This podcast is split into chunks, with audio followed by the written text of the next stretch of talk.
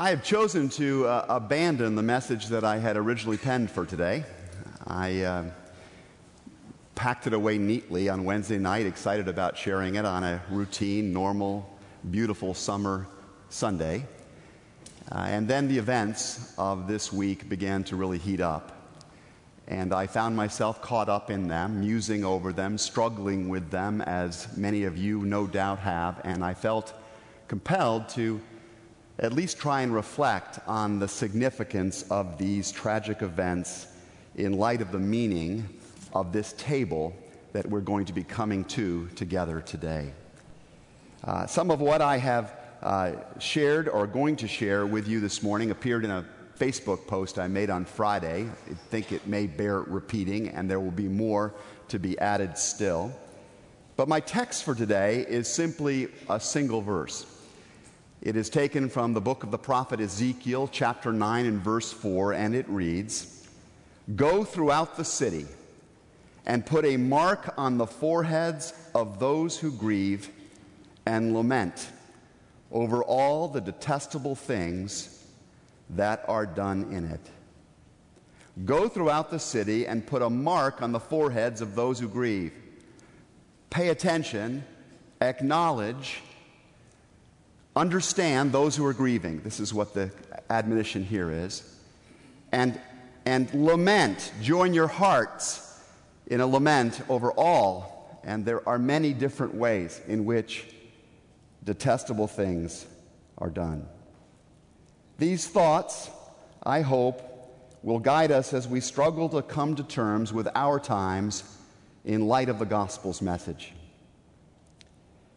As I drove to work this past Thursday, I, I listened in the car radio to the news event that had, I gather, taken place just the Wednesday night before, but I had somehow missed. And I was listening to the audio uh, version of what was a globally circulated video describing or revealing the actual encounter that took place up in Minnesota on Wednesday night. As most of you know by now, the young African American man by the name of uh, uh, Castile, Philando Castile, uh, was uh, in his car uh, he held a responsible job. He was simply traveling with the woman he was engaged to be married to and a four year old child in the back seat. And I could hear on the audio the encounter that went on as he was pulled over for a, um, a broken tail light. And um, I could hear him speaking. Uh, somewhat respectfully and appropriately, I thought, to the officer who had pulled him over on this occasion. He politely and very clearly informed uh, the police officer that he did indeed have a permitted uh, gun in the car with him, a permitted firearm, and was now going to be reaching for his wallet. And then the individual uh, outside of the car, who I'm sure on most days uh, was an individual who acted to protect and serve to the best of his possible ability, uh, somehow chose to shoot Mr. Castile four times, and um, Philando Castile died at the scene. Uh, the killing of a homeless man by the name of Alton Sterling just the day before down in Baton Rouge bore similar marks uh, of what would seem, at least at the outset, as excessive force, to say the least. I sat in the car listening to this recording as it played again and again over the radio and I just found myself speechless. We're all aware, I think, that events like these are not unusual anymore. They've, they've actually gotten heightened visibility in recent years because of the uh, presence of cell phones now, perhaps. Uh, but they have, it is clear now, been going on for so many years and in so many places that it has left entire communities of people with trauma and with wounds and with mistrust that now doesn't heal, that add, adds now to the, to the boiling, seething conditions in so many parts of America. Friends of color from the city and from suburbs alike will often speak of feeling afraid uh, at the sight of a, of a black and white vehicle in, in the lane behind them Their families speak of being worried when their loved ones go out in the car and, and are late in coming home for reasons that I never, ever, ever worry about my family. I worry about them coming home late, but it's for a whole nother set of reasons than many, many Americans worry about their loved ones. It's really important, I think, for us to acknowledge that police officers and their families worry too. Um, the calculated killing of five officers in Dallas later on on Thursday was every bit as heinous an act uh, of unnecessary violence as what had happened uh, the night before.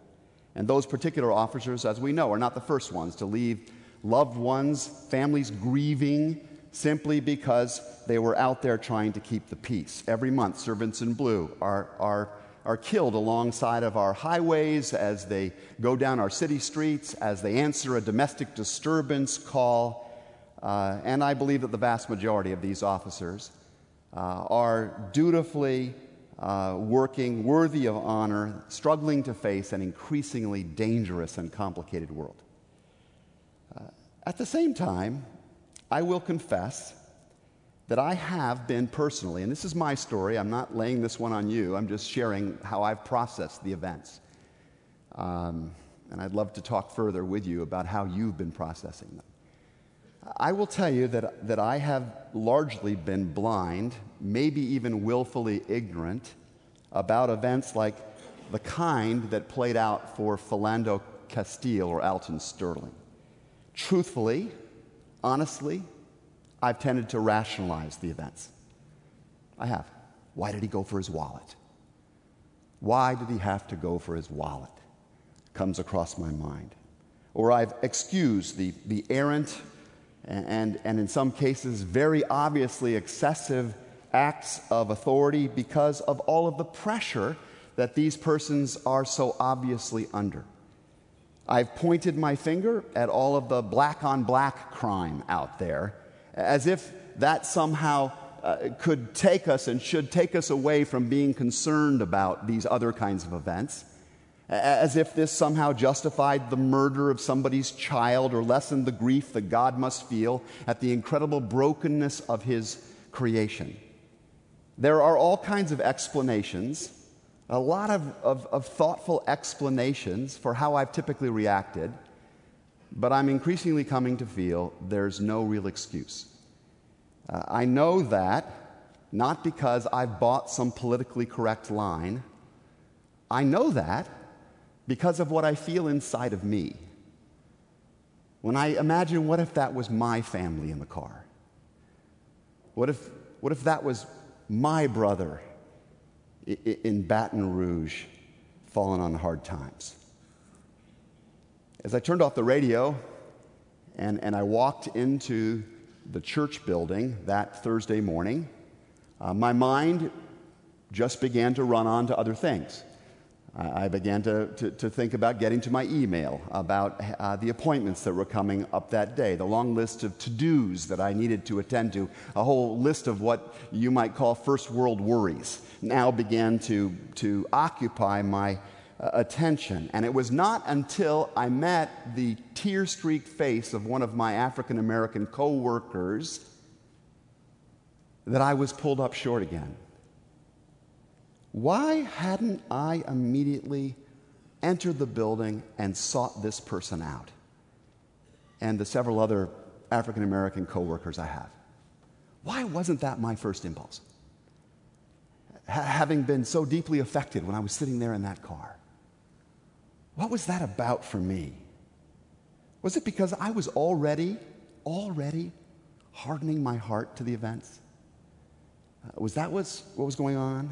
Was it because I feared that maybe there would be a violent backlash from uh, some black individual like there was eventually later that day in Dallas that would further confuse my feelings and leave me not sure what to, to do? Did I unconsciously avoid going to my black neighbors because I I felt helpless to say anything or to do anything really constructive.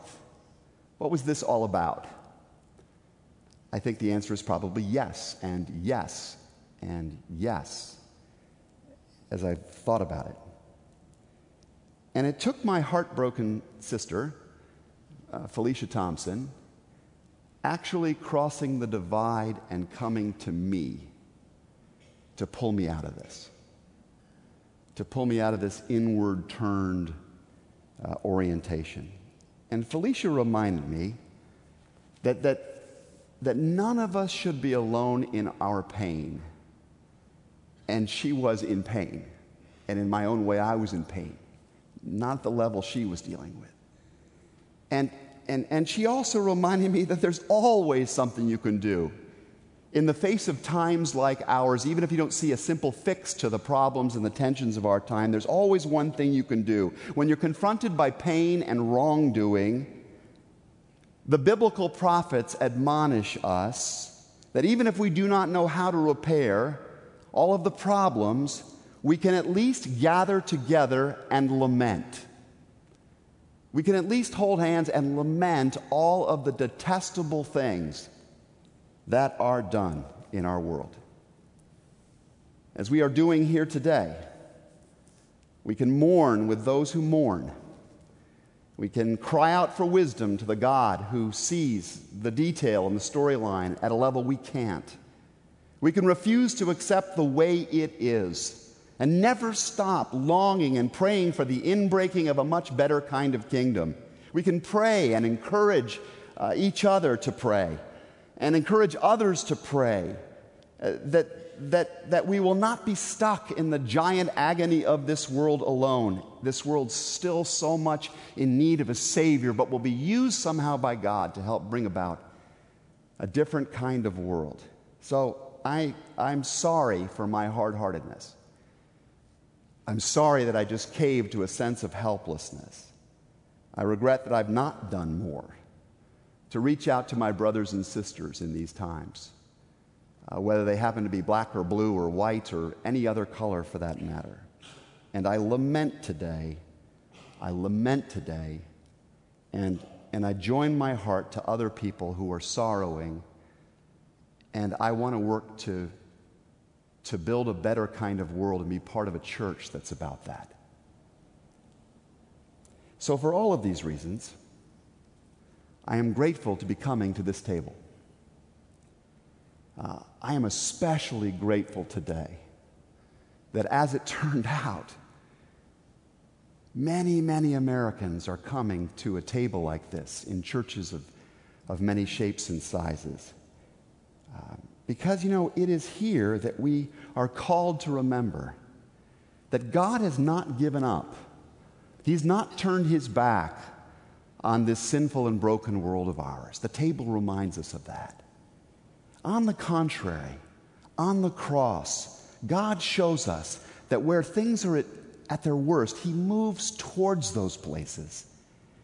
He, he identifies with the, with the brokenness and the, and the, the sin sickness of those particular places. God enters into the writhing agony of our world and He takes upon Himself the full weight of all that we suffer and all that we do, and in fact, all that we don't even know that we're doing, because so often we know not what we fully do. And it is here that God has proclaimed a grace that is larger than our sin a, power for redemption that is greater than even our hopes. It's here that God stretches out his hands to take hold of us and to draw us into the circle, into the communion of Father, Son, and Holy Spirit, and the community of the faithful. For there is no color, there is no color at the foot of the cross except red. The blood of Christ that washes anybody who will humbly come to him. In the classic movie, Places in the Heart, we hear the story of a southern town in the Old South locked in a terrible, bitter kind of human division. The black members and the white members of that community have extremely little contact with each other. Though it's not that large a community, they are strictly segregated. Uh, even church is a reflection of that sad state of the community. Even people who claim the same Jesus don't know each other really in this particular place. In fact, the so called righteous in this town of many colors are prejudiced. They're passive in the face of, of obvious need of healing because there's killing going on around the town. There's terrible injustices. The dignity of people is not being respected. People talk about Christ, they, they mouth the word love all of the time, but the love they show towards other people is rarely Christ like. And we see this played out in, in more encounters than I can describe. It's just the same old awful news day after day after day, and it seems to get worse, and then it becomes terribly tragic, and then there's this final scene. In the final scene of the movie, the camera takes you into the church building uh, uh, of the white congregation that you've already met earlier in the story. And it appears to be a normal Sunday, a normal communion Sunday, actually. And as the camera pans across the pews, you're suddenly surprised to see there is a young black man sitting there. And, and as you look closer, you realize the young black man is, is an individual that you saw brutally lynched, murdered uh, earlier in the story. And you're confused. And then you notice that he's sitting right next to the sheriff, the white sheriff that he had actually shot accidentally, which brought about the lynching in this case. And the camera moves on further, and you start to see all of these faces you begin to recognize of people who had been exploiting each other and ignoring each other and hating each other and condemning each other. And they're now breaking bread with each other and humbly offering the cup one to the other. And you realize that you're not seeing a normal communion service you are actually being given a glimpse into the true communion, the ultimate communion, the final communion towards which this world is moving by God's grace. You're glimpsing the world as it should be, the world as it will be, the world as it can be, the world where all of the diabolical deeds and divisions of our lives and all of the physical and spiritual and social sicknesses that afflict us now are finally healed by the grace of God, and we suddenly see one another as the precious brothers and sisters we always were, but had been so blinded by sin and selfishness and hardness of heart to see before. And all of them are now people we understand are in need of God's grace like we are. And we're glad to share it to them, glad to give it away to them.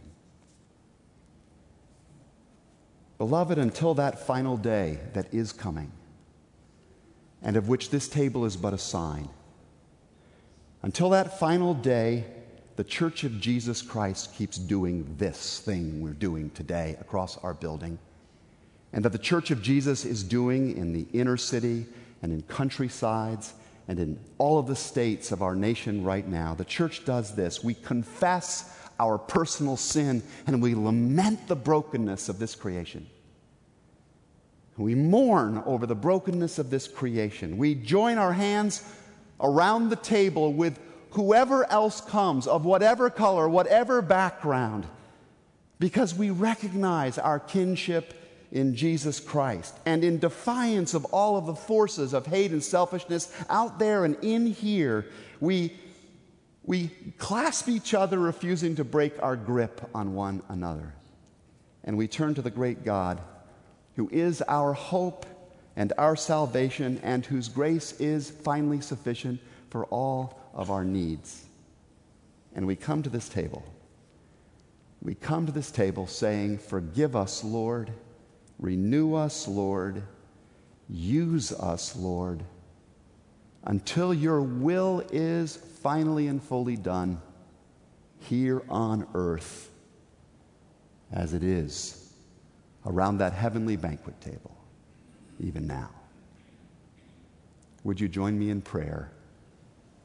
And will you pray, pray with me as Jesus taught us to pray, saying together, Our Father, who art in heaven, hallowed be thy name.